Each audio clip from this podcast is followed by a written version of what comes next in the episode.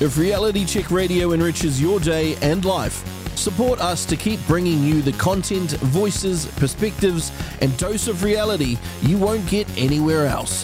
Visit www.realitycheck.radio forward slash donate. Here on Reality Check Radio, it's Real Talk with Rodney Hide. We are always, I believe, truly blessed with our guests. We get such wonderful guests on. Well, we're in for a treat now because we have Professor Paul Moon. And I want to just read out for you his degrees.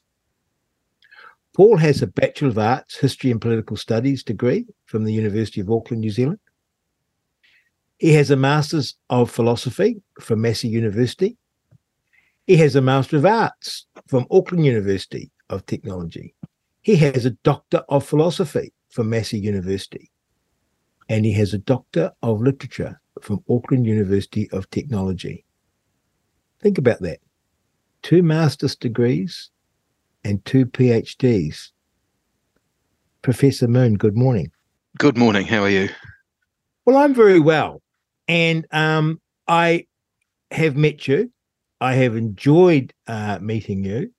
I have enjoyed your work immensely. Uh, the books of yours that I have read, I have not read them all. You're prolific. Yes, yes, and, I'm quite busy. Yes, and we'll possibly get onto that because, well, let's do it now. You don't have to write books, do you? No, no, it's not a requirement for anything really. No. And yet you can't stop. Um, well, I'm going to stop at one point. I know. Um, as as you get older, I think a lot of things start to slow down. Someone once described it as gradually losing your literary libido. Um, I'm not quite ah. sure if that's a ah. good analogy, but um, but no, there's certainly a lot of topics that that haven't been investigated. And one of the problems living in a country with a relatively small population is that there aren't many people who do history. No. So same number of topics, but many fewer people actually addressing them. And of course, it can be readily captured. Yes, that's right. I worked out, I briefly was at a university and I worked out like you could become an expert in any field in New Zealand in about six months. Um, yeah, possibly a few more months to that, a few more decades. But um, well, for the purposes of the media, um, yeah.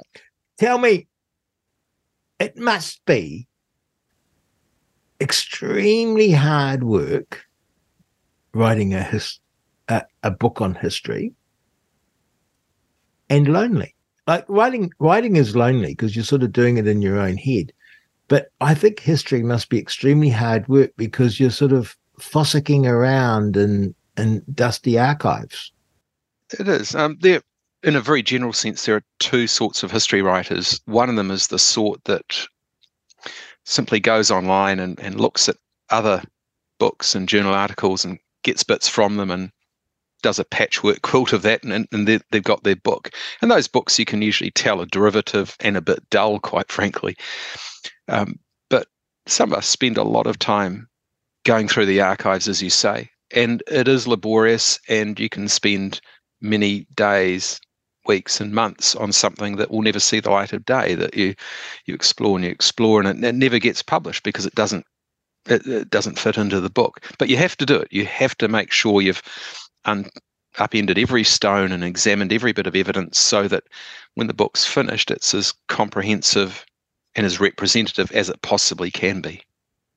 But it must be wonderful too because when you're doing this, I imagine you sort of get to know your topic and the people extremely well and their sort of life because you're reading contemporaneous accounts.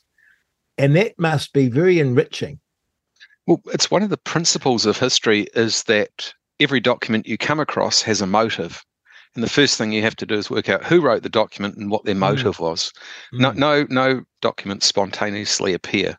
And so a lot of the work is, as you say, getting to know people in the sense of discovering what their motives are. Mm. And you'd be amazed if you look back, say, at your own emails over the last five years, every single email, we could probably work out roughly what your motives are. They're yes. a real revelation. It's quite frightening in a way for some people. But um, so, so a lot of the work is involved in trying to work out why this was written, the purpose for it, who's the intended audience, what did the author hope to achieve by writing this letter or this report or whatever. And that shines through after a while. I had a funny experience of history because I um, wrote a book once about my life. And I get, I had, you know, how we have stories that we tell ourselves and we tell other people. Mm. And I believed them to be true. But I was very conscious of politicians and prominent people who had told a story, say, from their childhood, which turned out to be not accurate, mm. or the complete reverse. And I went through what I'd written, and I think I took out 50% of it. If I could, I mean, truly, because I thought, huh, I, I can't guarantee this is how it actually played out. Because in your mind, I've retold that story, I've retold that story, I've retold that story, and each time I've told it, I've embroidered it. I'm sure. and that's the problem that we have, isn't it? Even our own life. Oh, absolutely. And, and we we can't have an accurate history of our own life that we lived. No. We believe we do. We, we're convinced that our recollection yes. is correct and look, I've got a good memory. I remember what happened. Um, yes. I mean, there's a simple test. Uh, imagine if you're in a dark country road um, with your with your wife, and you nighttime it's raining, no cell phone coverage, you get a flat tire. Um, you get out and change it, and you get cold and wet and muddy and grubby, and you go inside, and you're a bit back in the car, and you're a bit frustrated and your wife turns to you and says, "You know, one day we'll look back at this and laugh," and you you you're not in the mood for that sort of comment, but it's absolutely true. It is. True. A year or two later, you laugh. Now the event hasn't changed. Your emotional reaction to the event, you were frustrated and angry at the time. But the way you recollect it is you laugh at it. And why is that? Because what we do is we tend to reshape past experiences partly as a coping mechanism. Mm. So we mm. make them less painful, less, we take off the sharp edges. And so our mind doesn't change the events, but it changes how we see the events, and that's mm. very common. And of course, we can take any uh, or many criminal cases, particularly high-profile murders, and you're in a court, and you're trying to establish the facts of the case, of who did what when, mm-hmm. and it's extremely problematic it's not necessarily straightforward. So it is, uh, and witness accounts vary. Uh, oh my goodness! Now we're going to continue in this vein, but we've got a uh, an immediate reason for having you on, and it's our friend. I use that word in quotes. Dr. Paul Hunt. He's a, a human rights commissioner, and there is a report published by the Human Rights Commission, and it's called and please, if I get it wrong, correct me. Maranga Mai. Have I got that near enough? That's the that's the name of the report. Yes. Maranga Mai, and what it says is its uh, subtitle is the dynamics and impacts of white supremacy, racism, and colonization upon tangata whenua in Aotearoa, New Zealand. And in the introduction to the report, there's a message, message from the Chief Human Rights Commissioner, Paul Hunt, and it's this. I just want to take the time for readers because they possibly won't have heard of this report. And he says Maranga Mai is a phenomenological report, meaning it focuses on the experience of racism, colonization, and white supremacy by tangata whenua through this research and narrative, tangata whenua speak. The Commission is honoured to publish their research, analysis, stories, and views. Maranga Mai provides a crucially important perspective on extremely challenging issues, which will define Aotearoa for years to come. The report compels us to acknowledge the racism and white supremacy that was woven into the fabric of British colony, of the British colony as immigrants settled in these islands. There's only one authentic way of confronting this element in our collective history. Tell the truth. Listen with an open heart. Look for fair and peaceful reconciliation. Imagine a future of partnership and promise, and commit to action and justice. This report contributes to the first step truth telling. It's wonderful, Dr. Moon, isn't it, Professor Moon Paul? It's wonderful. Truth telling. Yes, and, and I, I just wish that, the Commission had taken that advice when it produced the report. It would have been helpful. It's extraordinary to read that and to read beside it your report. And then not only to read your report, Paul, but the story around your report. For example, who wrote Maranga Mai is a state secret.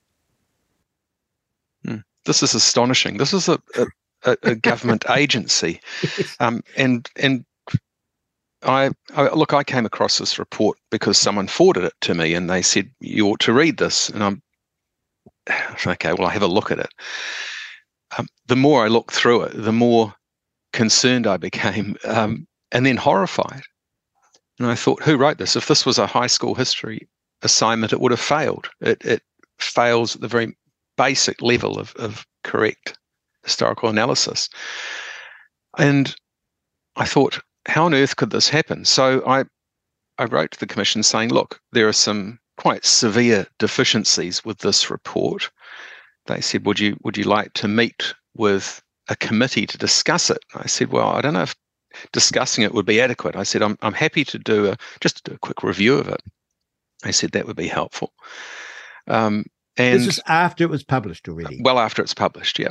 And um, so I, I, the more I reviewed it, I thought, look, I, this this could take years because it's just that bad. The the the deficiencies are so bad. So I looked at one area, one very small area, just a, I think a handful of paragraphs in the report, and focused on that. And just as as an illustrative example of how bad the report was in every respect. And I needed, in order to do this review, I needed some information. I thought, well, what are the credentials of the authors? And of course, the authors aren't listed on the report. So I wrote to the Human Rights Commission and they they said we'll treat this as an official information act request and we well, that's convenient saves saves me the hassle i mean this, this is this is absurd it's extraordinary it is um, now the, the they then said we can't tell you because for, for, all sorts of bogus reasons, the authors have to remain anonymous. And I thought that's odd.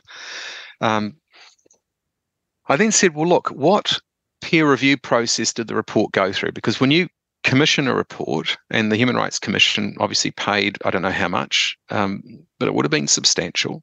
They they paid for this report. You get a peer review. You get a, a, one or two people who are experts in the field to review the report, say this is this is good, this needs work, you've missed something here, and so on. And I said, was the report peer reviewed? And and they wrote back saying yes, it was. I said, who peer reviewed it? Again, they can't provide information. I said, can you show me?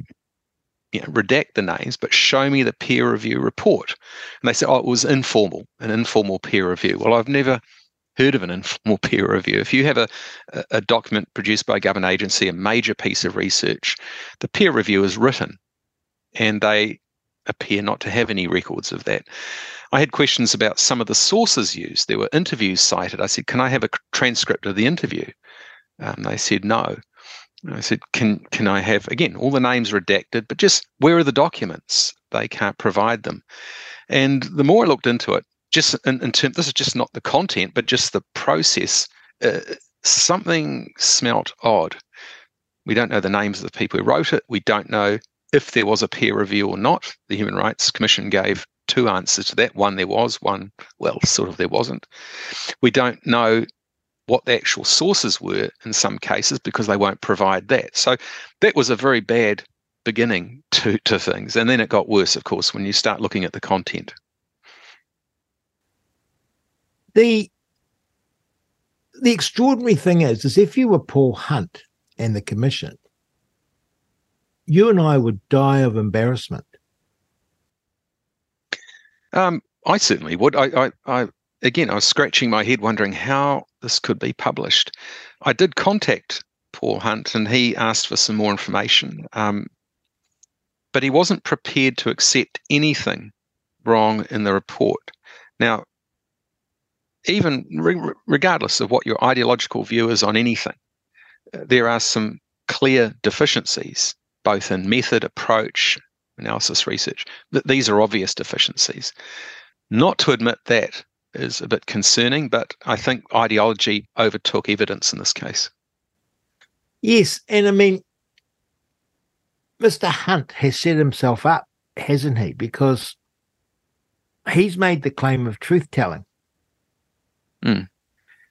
You and I would be much, I'm sure, with your history, you're a bit more circumspect. You know, you're doing your best and uh, you're always open to be corrected and you're open and transparent with your references and the processes that you followed and your name is on it. But here is this report set up as telling the truth. And yet we can't know who wrote it. We can't know who peer reviewed it. We can't know the process of the peer review. We can't see the contents of the peer review. And as soon as you start reading it, you realize it's hokum.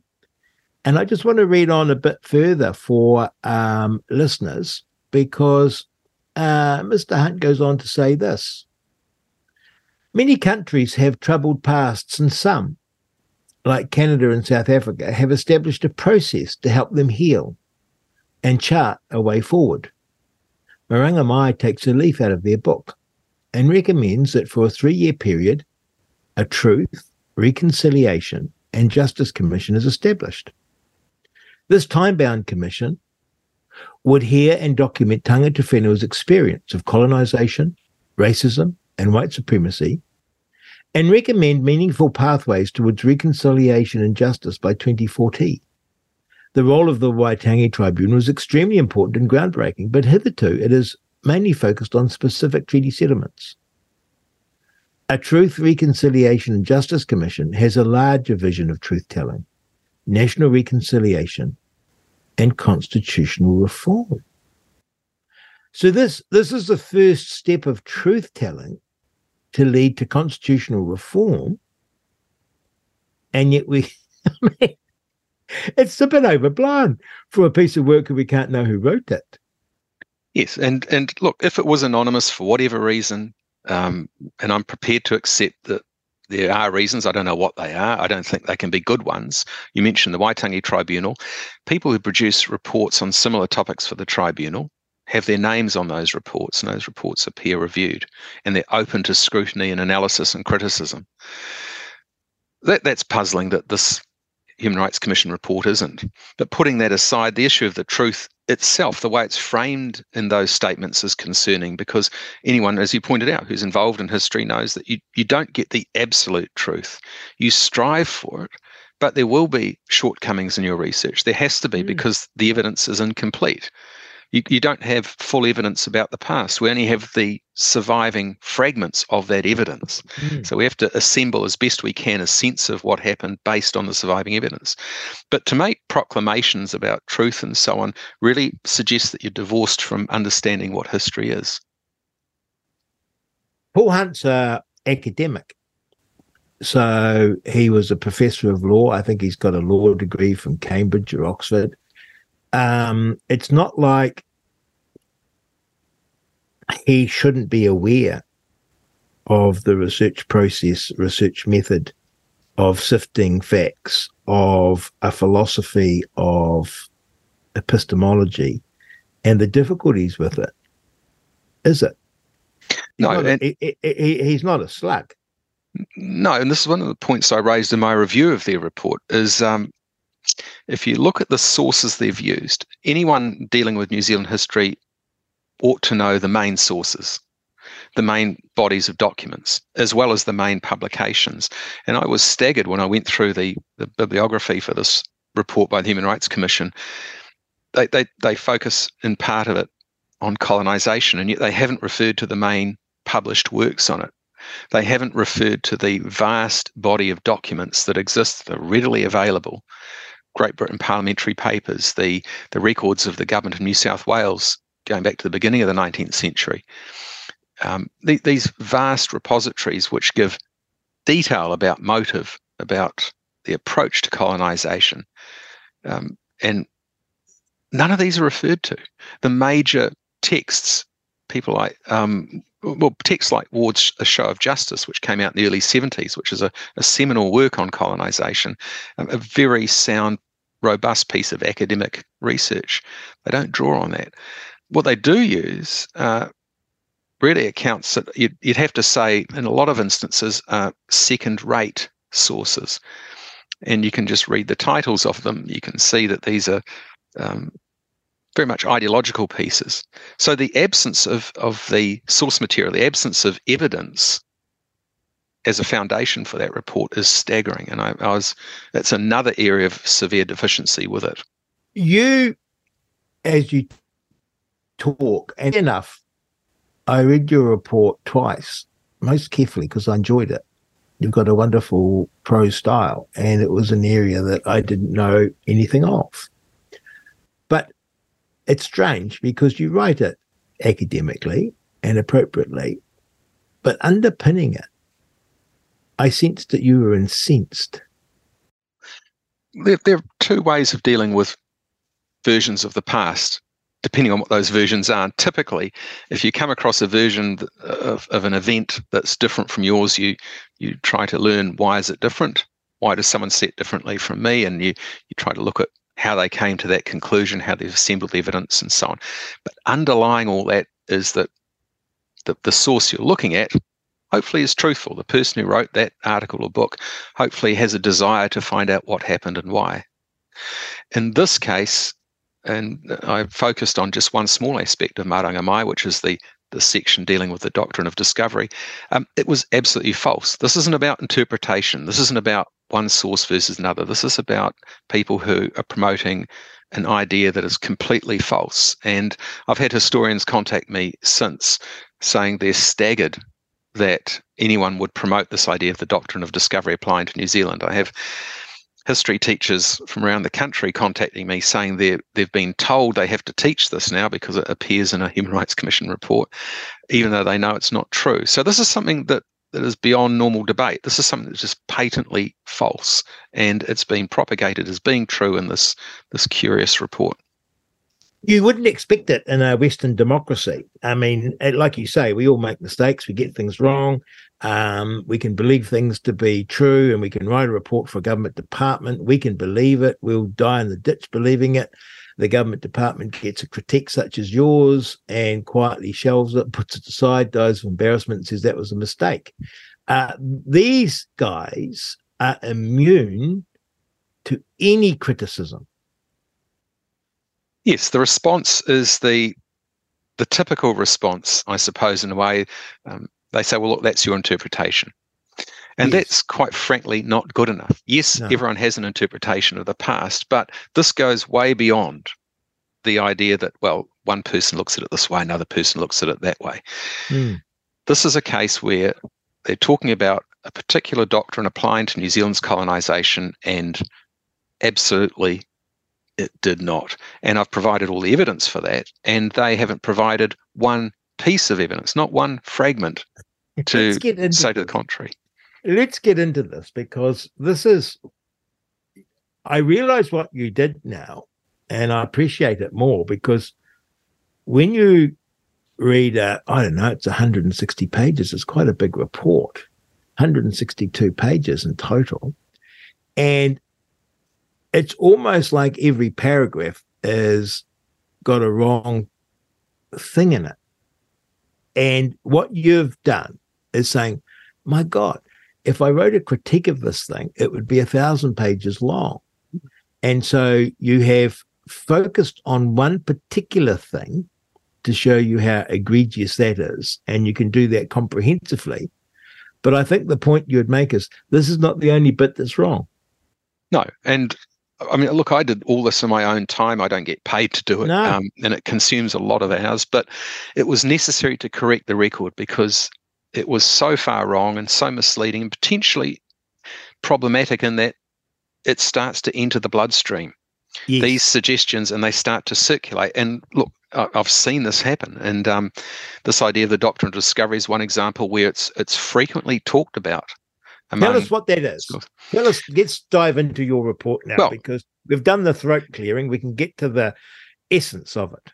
It's well, what what the Human Rights Commission is saying is that in the late 1400s, okay, so bear that in mind. Europe didn't know about New Zealand's existence until 1642, but in the late 1400s, the Catholic Church issued a series of edicts or papal bulls or pronouncements, basically saying that, and this is in the wake of Columbus's discoveries New World, if you go to a non-European or non-Catholic country, you have the right to declare sovereignty over that country, to subjugate its people, to extract wealth from it, and so on. So it's an invasive so-called doctrine.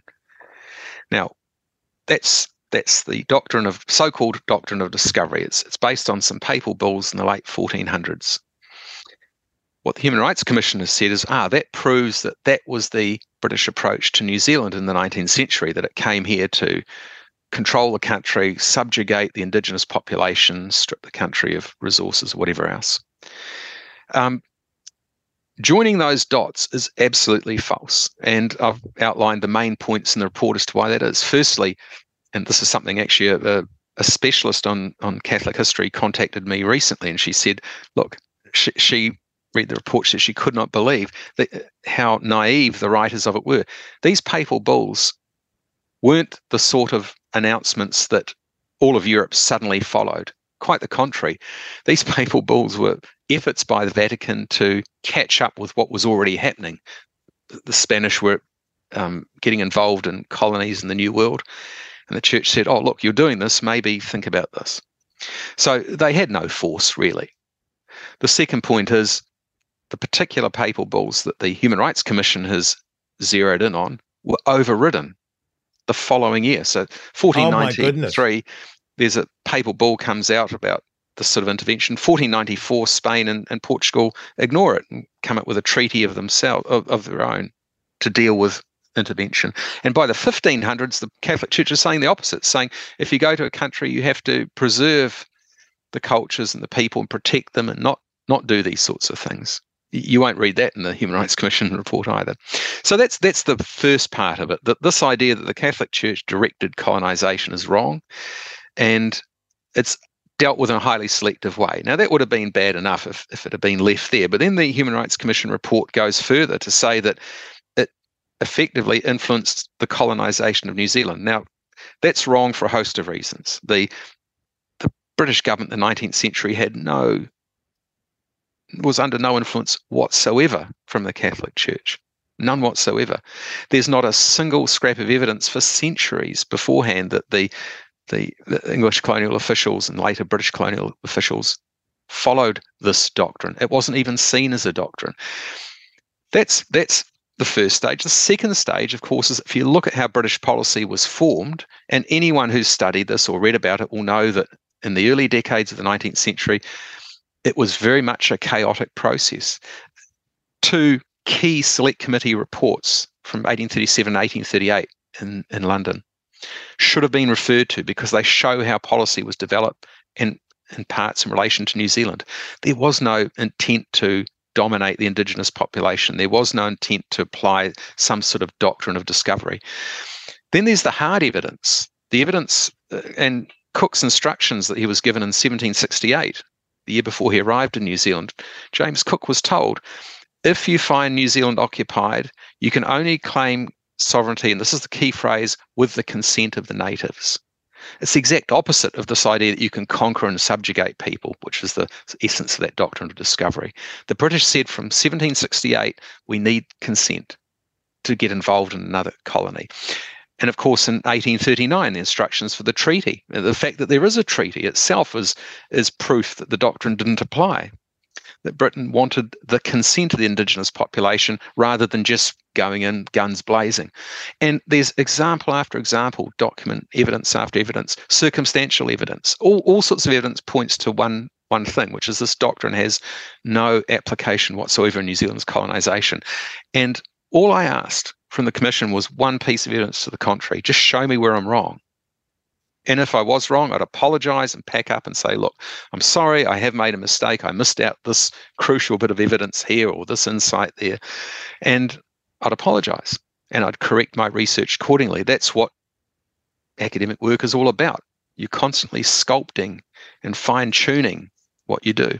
But of course, they didn't have any response to that. And that, that's the troubling part of it because I think deep down they know that a lot of the information in that report is fabricated. It's not based on history. It's scandalous. Well, it is. I mean, it's scandalous in the in the sense, firstly, that taxpayers paid for this. Secondly, that the commission refuses to accept any error whatsoever. That that's almost inconceivable. Um, but also an error on this scale. And look, every historian I've talked to about this um, has said plainly they cannot believe the commission got it this wrong. And now I understand why the authors are kept anonymous, because I imagine um, if their names were released, it would be humiliating for them. You're a historian. You've worked in the universities. This is now not uncommon. Is it? I think that there are people um, who are interested in this issue of colonization, and they issue they're interested in, in the past, and they've they've and I think they sincerely believe certain versions of the past, and that can be a problem because what they believe, or what I believe for that matter, is totally irrelevant. Ultimately, we have to be guided by evidence. Mm. Our view of the past has to be informed and based on evidence, not on what we think happened or what our intuition tells us or whatever. And the other point, of course, is that colonization is enormously complex as a process and it's very nuanced. It's got lots of different moving parts in this big machine. To simply say it's it's this or that, to have these very sort of monolithic black or white views of, of processes is in itself misleading. It's it's basically simplifying and generalizing things to an extreme extent, which doesn't help us understand the past. It only ends up reinforcing prejudices. And this is across the political spectrum. It applies in the right, it applies in the left.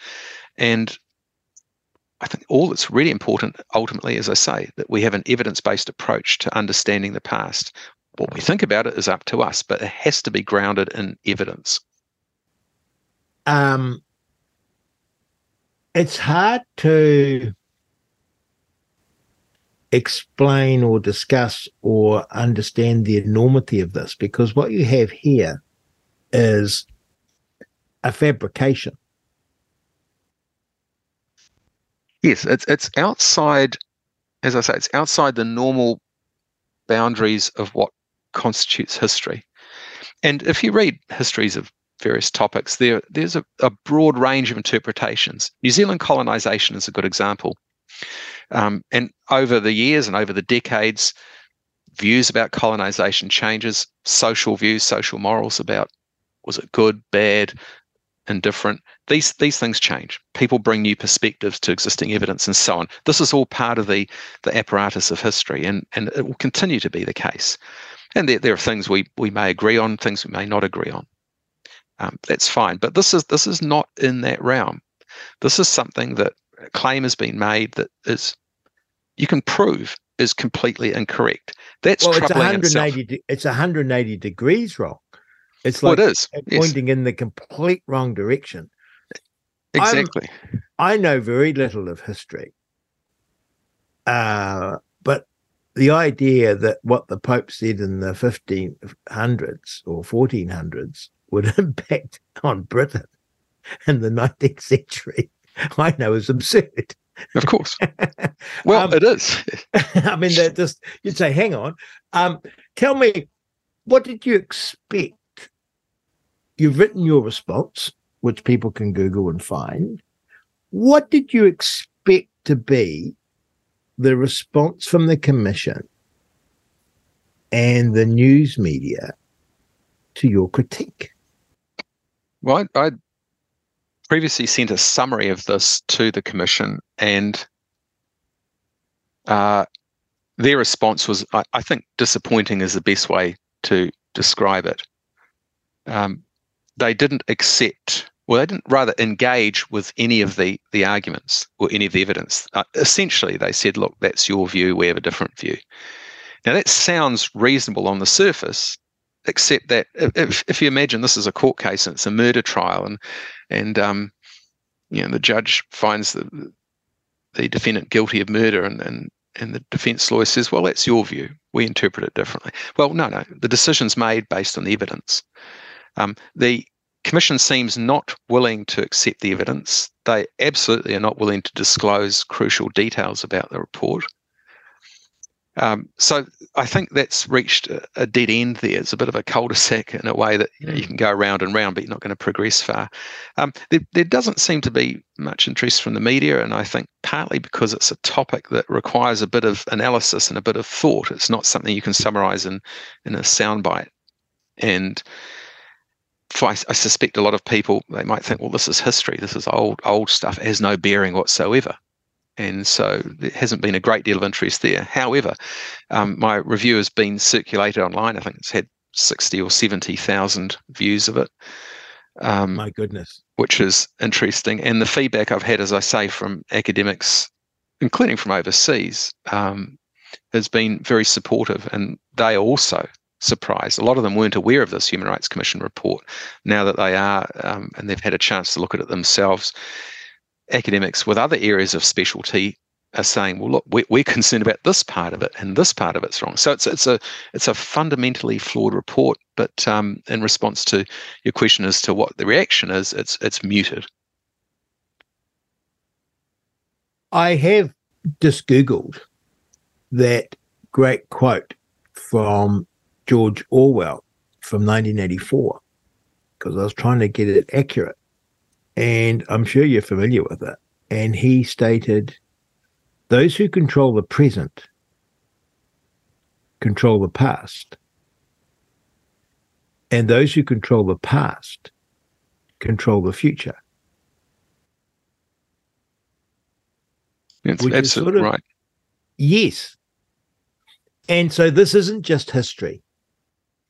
Well, no, it's not. And I think this is this is one of the points about history that a lot of people aren't aware of. I mean, the, the common question I, I, I get on occasion anyway, that's, that's the most common question about history I get is why bother? Why bother studying something that's already happened? And it seems like a, a fair question on the surface, but if you look at what happens in, in countries where there are revolutions, one of the first things that happens after a revolution is that history textbooks get rewritten.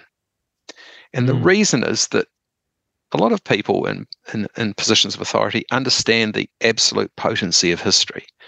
Yes, it's what happened in the past, but it, it plays all sorts of roles. It, it's part of the, the architecture of our identity. And the more we learn about history, the more intricate that architecture becomes. But if you're fed false history, then by implication, you can start to see your identity as something that it isn't. And it's very, history is crucially important for how we see ourselves and how we see ourselves in society. It's also, a, if you like, a great instruction manual. Um, I remember when the, the, the Americans invaded Afghanistan a few decades ago, and it didn't work out well. the, the, you know, the world's biggest superpower probably um, couldn't couldn't quite subjugate this very small arid piece of territory if they'd read their history, they would have found out, well, a bit before then, the Soviets had tried with the same result. And if the Soviets had read their history, they would have found out in the 19th century the British had tried with the same result. So if you follow this instruction manual, you can avoid mistakes and you can also work out, ah, this worked in the past, we'll do this, or this didn't work, we'll do this. A lot of our economic policy is based on history, that what does and doesn't work in the past. And we know, for example, um, in, in Weimar Germany, how do you solve the economic crisis? You just print more money. Well, we can go back now and look at that history and find out what happens. You get hyperinflation. Unfortunately, Zimbabwe wasn't aware of that history and it made the same mistake. The former Yugoslavia wasn't aware of that history, made the same mistake. Um, if you are aware of history, you can avoid these pitfalls. So history has use to us there. It informs our identity and it also informs the way we see the world. And that's very powerful. And so anyone who dismisses it as, well, it's just, you know, something trivial that happened in the past, that's not the case. It's also very important, I would suggest, about how we see ourselves. personally. Very much so. Yep. I grew up and went to school in the 60s, and I was very proud to be a New Zealander. And I was very proud of what had been achieved in New Zealand. And I was very proud of race relations in New Zealand and the welfare state and the care we had for each other. I was actually proud of our history. Um, I readily and had pointed out to me often by my teachers of the extraordinary mistakes that were made and of the terrible things that were done. So it wasn't, if you like, a sanitized view of history, but it made me feel good about my country. And it made me feel good about myself. And I've got little kids now at school. And because of work such as this, they're actually made to feel rather poorly about themselves and about their country. Because what Paul Hunt is saying is that our history, we suffer such a thing as apartheid in our past, or an extreme example would be the Nazis in the past. Something happened that was terrible. And because of who you are, you have to bear some responsibility for this. And so it is having a dramatic impact on our sense of self, isn't it? It is, and this is this is the power of history. I remember in the in the 1980s, um, uh, I spent some time in in what was then Yugoslavia, and um, it was a socialist slash communist state run by uh, being run by a dictator. I'd been there in the 70s when Tito was still alive, and there was a great deal of of patriotism. Um, the vast majority of the population very proud of being Yugoslav. Uh, um, this is in the 80s. You go you go ahead just four or five years after I was there. Um, one of the most bitter civil wars in European history broke out because people decided that they didn't belong to the national group anymore. They belonged to other national groups within it. And they wanted a different way of the country to be run. They wanted independence and so on. Now, there's legitimate claims for that. But the way it played out was devastating. Um, tens or hundreds of thousands of people killed, many hundreds of thousands of people ethnically cleansed. Um, and these things happened very quickly. This was the surprising thing for me. I, last time I was, I'd been there before the war was 1988. And th- just three years later, you got this virulent form of, of nationalism erupting in various parts of the former Yugoslavia. And history is used to justify that. Of course, it is. Uh, history uh, and and it's almost now the, the in this case the, the facts might have been absolutely true, but the way that they're assembled can result in very different conclusions. And you can see this in a court case. The evidence is available for everyone, but the prosecution, the defense shape that evidence in very different ways for different mm. purposes. And that's one of the reasons why historical method is important. So we don't worry about trying to convince people of things or ha- writing history with the purpose of something else. We write it simply to work out what the evidence shows us. It's interesting too, Paul, our impotence in this, because again, I feel very naive uh, in all of this because I don't want to get too dark, but it's this idea that you live in a free and democratic society and that there's a bedrock of values and that uh, uh, the search for truth is a big deal. And that you have these countervailing institutions, the free press, the courts, competing government departments, uh, academics, the university system, and all this interplays and critiques itself. And in a Popperian way, um, we get closer and closer to the truth and, and, and, and closer and closer to understanding each other. And we can have our disagreements and live peacefully. But this is an example of a government department well, more than a government department, it's actually a commission. So it's independent of government. It's set up by government. It's funded by government. It's a commissioner. He just can't be sacked. It's not subject to the sway of the minister. They're independent. But they have written a report designed to shape our future. That's its purpose. It has the object of constitutional reform and of bringing two races together. And to achieve that end, it constructs a history. There's no other word, there's no other way of looking at it. It's it's a constructed history. It even though we're living in this liberal democracy, they are immune to criticism. Because, and again, I don't know whether I'm asking you to agree with this. It's just occurring to me when I why I'm incensed. They are immune to criticism because even 5, 10, 15, 20 years ago, you'd expect the media to seize upon this and say, This is amazing. We have one of New Zealand's most distinguished historians who is actually writing in his area of specialist expertise with a devastating critique of a Human Rights Commission report which, if it was on something arcane, would be devastating enough. But this is on something that is leading to, quote, constitutional reform and truth and reconciliation, and not a peep. So, this idea of the criticism, open debate, it's not happening, is it? It's very difficult to happen. Um, yeah, there's that old newspaper editor saying, if it bleeds, it leads. In other words, mm. um, if, if you've got a, a, story that's confrontational or dramatic, um, particularly nowadays, increasingly a visually dramatic story, uh, that's that's going to be far more important than someone writing an historical analysis of a government commission's report on something. Uh, I, I think this would be in the too hard basket in terms of selling the story to the mainstream media. And look, that's fair enough. They've got a business to run. They've got to try to make a profit. Um, but the the issue about the truth, I think, is important. I mean, there are there are people and a number of academics, for example, who don't believe in the idea of an absolute truth. They think that well.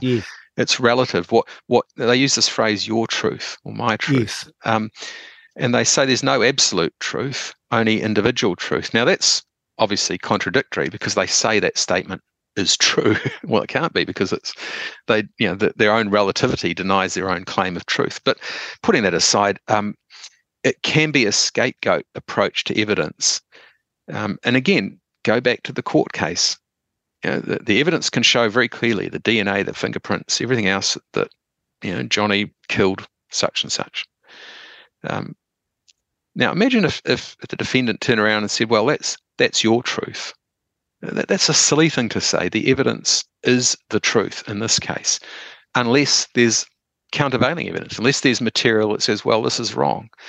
And look, I, I've contacted the Human Rights Commission several times to say this is, you know, as I was doing work on this, saying this is what I'm finding. Um, they weren't open to discussing it. And I think for me, that was the most unfortunate part of the whole episode is that if they'd had an open mind, if they were committed to evidence, if they committed to the truth, they would have said, well, look, yes, maybe we um, we should have reviewed this, or maybe we can do a correction or whatever. But no, there's no appetite for that there.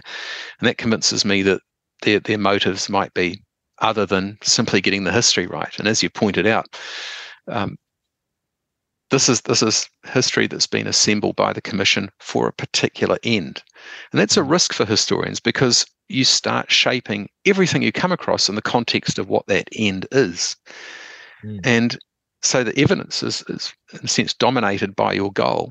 So if, if and you you might see this, um, you're probably not familiar with it, but some people might be. If you've had an argument with your spouse, and you, know, you might say, "Well, you did this," and the, the spouse might say, well, "Well, you did this," and you know, people bring up events from the past. Now, in those moments of argument, people tend to bring up events which support their side of the argument. and it's not necessarily a very balanced representation. If you've ever talked to someone who's been divorced recently, they will tell yes. you all the faults with their partner, their yes. ex, their ex rather, who and they previously how, loved. Exactly, um, and they they, but it's not going to be a balanced account of the relationship. And if you go to the other part, partner, they'll, they'll have their view, which will be almost completely the opposite. Again, it's not balanced. So historians should try to find out what is the evidence and assemble an assessment based on that. What we've got here with the Human Rights Commission is they're saying, well, this is our goal, this is our objective. We will shape the evidence and only use the evidence that fits that. And as I say, if you if you look at the sources that were used for this Maranga Mai report, not only are they are they very few sources used, um, I would imagine if I'd written a report like that, the the number of sources would be in the in the range of perhaps 20, 50, 80 times as many sources. That's how deficient it is. So not only are the sources deficient, but the types of sources they used are very narrow. Some of them are of marginal value historically. They tend to be secondary sources rather than primary evidence. And so, on all these bases, you know, these deficiencies come through, but it works for the Commission because they have a particular end in mind. The other terrible thing about this is, is I'm reading the report that the Human Rights Commission has published. And it's in this wonderfully protected circle because it's got its methodology method report. I like it that you didn't use the overblown word methodology in your paper. You used the word correct word method. But they say here this report conveys the hard truth about how Maori have experienced colonization, racism, and white supremacy in Aotearoa. It is not what most New Zealanders understand or necessarily believe, as the denial of racism in Aotearoa is a long-standing legacy that many governments and settler society over successive generations have refused to accept. So the interesting thing about this is while the commission wouldn't want to debate you, they can dismiss you because wouldn't they think of you, not you individually as a racist, but as part of a racist sort of superstructure? Well, was I was tempted actually to access all the emails through the Official Information Act request exchanged among members of the commission, and I thought, well, no, that's that's a headache I don't need. Um, I read enough bad things about me without adding to the pile. Um, but but in the in the extract you just read out, think of some of the language there. Um, they talk about the hard truth. Well, that's a very anti-academic term, and it's actually yes. it's questionable as opposed to what soft truth, as opposed to what I mean. This is this is a, an amateur term, hard truth.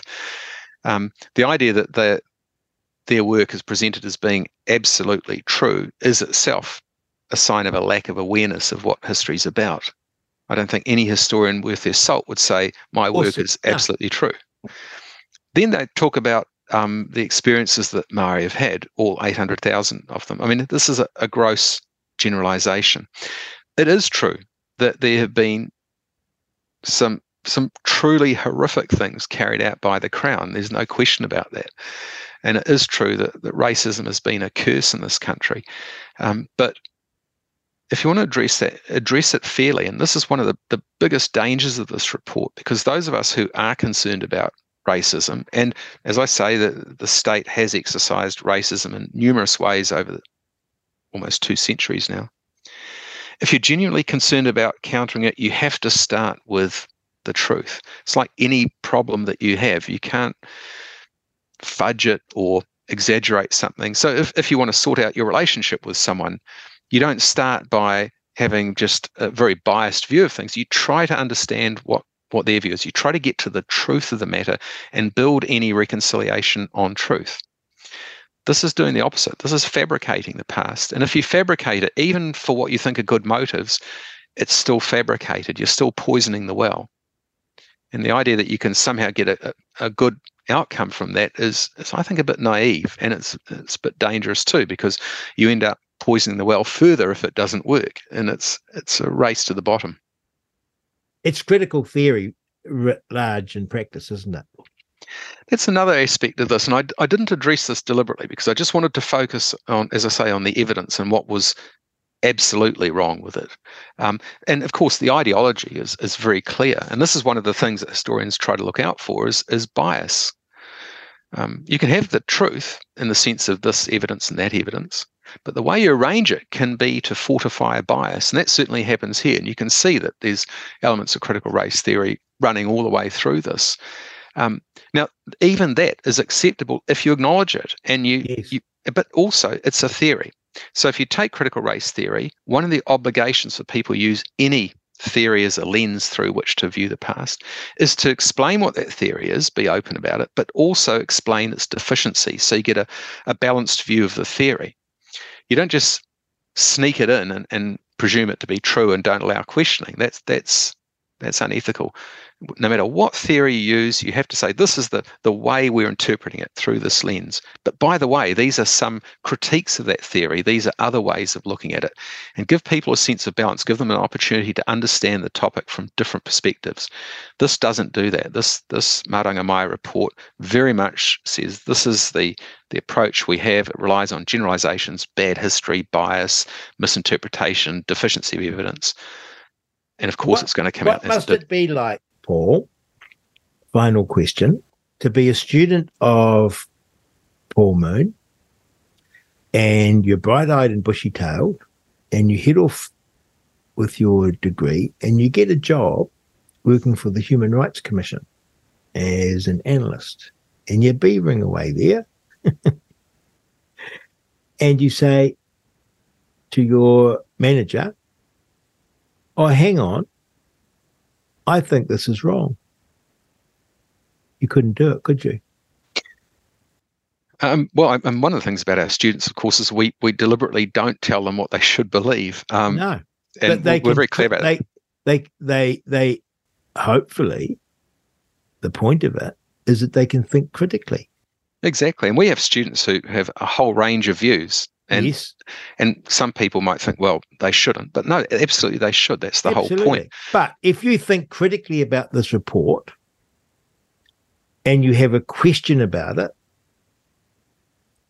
it would it wouldn't be allowed given what we see of this commission. And I think that that was headed off in advance. And this is one of the things that maybe some journalists in the future may look into is who was chosen to write it? How were they chosen? What are their credentials? What's their expertise in this area? I, I, I can't say too much, but I, I, I do know that the Human Rights Commission. Um, how do I put it? I do know that the, the process was unusual, let's call it that. And I do know that the credentials of at least one of the people who was involved in this are not ideal at all. You wouldn't have them write a report like this if, if you knew what their, their credentials were. But um, the commission, I think, obviously chose these people. It, it, and look, they can wash their hands of it. They can say, look, we we got experts in it. They wrote the reports, not for us to criticize it. But it is up to you, firstly, to make sure you have the right people producing this material, and crucially, if you're using any funds at all, taxpayer funds to pay for it. But even if it's a private enterprise, you do the right thing. You get a quality control, you peer review it, and you make it transparent. You know, I'm I'm my review is open. It's it's available to the public. You can read it. You can tear it apart. You can mock it. You can do whatever you want. I'm quite happy for people to do that. Um, but I don't hide. I don't conceal my name or or hide sources or um, pretend it was peer reviewed when it wasn't, and so on. Um, in actual fact, I had my report peer reviewed, um, and I'm prepared to stand by it. This is the difference. And I think, if, particularly if it's a state institution, the obligation falls on them to say, these are the people who wrote it. This is the peer review process. Here's the report. And I know they can't do all that because I know from what I've been told that there is no peer review report. Mm. Well, we're you're on Reality Check Radio. It's Real Talk with Rodney Hide. We've been talking to Professor Paul Moon about a report by the Human Rights Commission uh, called Maranga Mai and how wrong-headed it is about our history and how it points us in a different direction to which we might think a correct understanding of our history, warts and all. would want to lead us. And also the, I would suggest, the rigidity with which the Commission is approaching its report. Paul, thank you so much for doing what you do. I can imagine you sometimes wonder you could just go and write another book, but you took the trouble to write this report.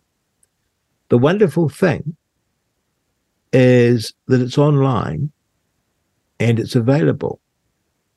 Mm. And the other thing is, we do have a new government.